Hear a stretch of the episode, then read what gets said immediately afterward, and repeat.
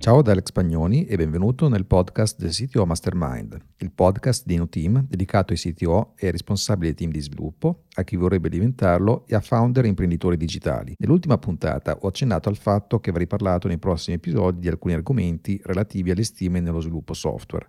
Tuttavia, in una delle precedenti puntate del podcast, la numero 11 di preciso, ho parlato delle situazioni in cui si deve decidere se effettuare il refactoring di un prodotto digitale o se riscriverlo da capo. Nella puntata è emerso che la maggior parte delle volte bisognerebbe cercare di effettuare il refactoring per via di una serie di motivi che ho spiegato e che i casi in cui vale la pena riscrivere da zero sono pochi però dei casi in cui è utile procedere con una riscrittura completa effettivamente ci sono e alcune persone mi hanno scritto se potevo approfondire questo argomento, perciò ho deciso di dedicare questa puntata del podcast a questo tema. Uno dei principali problemi dei progetti di riscrittura infatti è che tendono a fallire molto spesso o comunque quasi sempre diventano più costosi e più lunghi del previsto. Anche in InnoTeam negli ultimi anni ci è stato chiesto più e più volte dai clienti di rimpiazzare il codice custom ormai vecchio dove spesso si trattava di software scritti con linguaggi, framework o paradigmi obsoleti o sconosciuti che poi magari pochi degli sviluppatori di oggi conoscono o sul quale vogliono metterci mano. Inoltre in molti casi si tratta di basi di codice molto al di sotto degli standard attuali di come del software moderno dovrebbe apparire e comportarsi.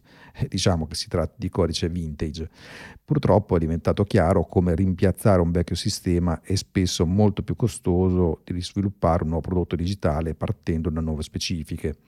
Ma questo perché succede? Cioè per quali motivi i progetti di riscrittura di solito costano più che non creare un nuovo prodotto? Ma in breve questo accade perché anche se sembra paradossale, le aziende e gli utenti non sanno esattamente cosa faccia realmente il loro software.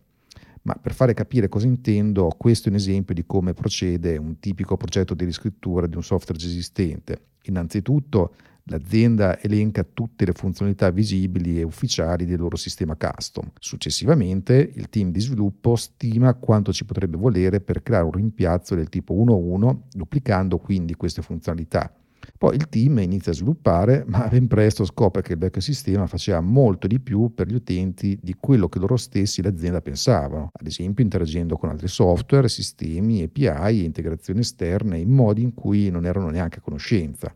Questo punto l'azienda decide di aggiungere nuove funzionalità e integrazioni e man mano il budget e i tempi aumentano inesorabilmente, facendo fallire in alcuni casi l'intero progetto. Quindi, come accade praticamente senza eccezioni, i vecchi sistemi sono molto più complessi di quanto pensavano le persone e supportano gli utenti in modi che neanche ci si immaginava. Questo accade anche perché quando il codice custom aiuta a far funzionare il core business di un'azienda, il modo in cui le persone lo usano tende a crescere organicamente nel tempo e di conseguenza anche le relative funzionalità che vengono implementate man mano. A quel punto nessuno conosce tutti gli aspetti, i modi in cui gli utenti e soprattutto gli altri utenti usano quel sistema e come le funzionalità interagiscono tra di loro e con l'esterno. Perciò i progetti di riscrittura non fanno altro che svelare man mano queste complessità. Dopodiché rimangono impantanati in estensioni su estensioni per far sì che tutti gli utenti ottengano ciò di cui hanno bisogno. Quindi questi progetti tendono a diventare molto incerti e rischiosi. Allora, qual è la soluzione? La soluzione per evitare di rimanere impantanati a questo punto è quella di cercare di non pensare in termini di elenchi di funzionalità, ma di approcciare l'intero progetto da un punto di vista orientato agli obiettivi degli utenti. Quindi invece di chiederci come possiamo duplicare un software già esistente con un nuovo software scritto con linguaggi e tecnologie moderne, bisogna chiedersi come questo software aiuta gli utenti a raggiungere i loro obiettivi. Anche se la differenza può sembrare molto sottile, in realtà è estremamente importante ed è peraltro uno degli stessi motivi per i quali nei progetti organizzati in modo moderno e agile si tende a formalizzare gli obiettivi di un prodotto software tramite il concetto delle user stories e non quello dei classici documenti di specifiche con i requisiti funzionali. Ad esempio, l'obiettivo di un reparto marketing digitale, che è quello di attrarre nuovi clienti tramite internet, cambia poco nel tempo ma le attività che compiono ogni giorno in quel reparto sono influenzate dalle tecnologie e dagli strumenti che sono a disposizione in quel momento, cambiano di continuo sia che si tratti di una landing page, di un sito web, di un sistema esterno, di una live chat che prima magari era sul sito e ora è anche tramite WhatsApp o su Messenger e così via. Ma chiaramente chi si occupa del marketing non è che è interessato a come funziona una landing page, una live chat e così via ma è interessato al fatto di portare nuovi lead all'azienda. Questo si può realizzare con un white paper scaricabile, una landing page o altri strumenti.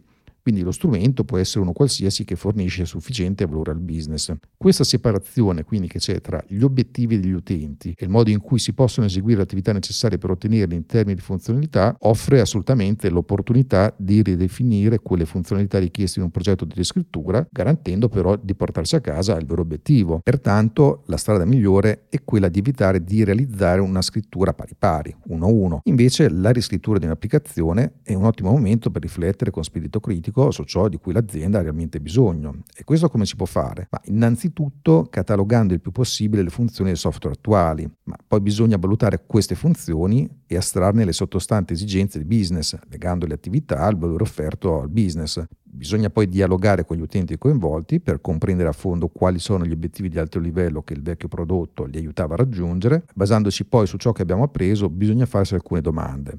Innanzitutto, se abbiamo realmente bisogno di ciò che pensiamo di avere bisogno oppure se c'è un modo per ristrutturare il business per essere più efficienti e consentirci di scrivere e usare meno software, ad esempio migliorando un processo aziendale. Se si parte con gli obiettivi degli utenti, quello che si può scoprire è che in molti casi varie funzionalità del software esistente possono essere combinate, riviste o addirittura eliminate completamente. Bisogna poi pensare a come il nuovo software possa sostituire quello vecchio con rilascio a fasi, pezzo dopo pezzo, ad esempio lavorando iterazioni incrementali in cui si consegna continuativamente del software funzionante. Questo è l'approccio che consente di convalidare progressivamente il valore del nuovo sistema ed eventualmente correggerlo prima che sia troppo tardi. L'alternativa è di aspettare mesi o anni prima di vedere un ritorno dell'investimento e questo ovviamente è troppo rischioso per la maggior parte delle imprese mettendo invece gli utenti nelle fasi iniziali dello sviluppo del nuovo software, aumentano considerevolmente le probabilità di avere successo e allo stesso tempo ci si libera da quella gabbia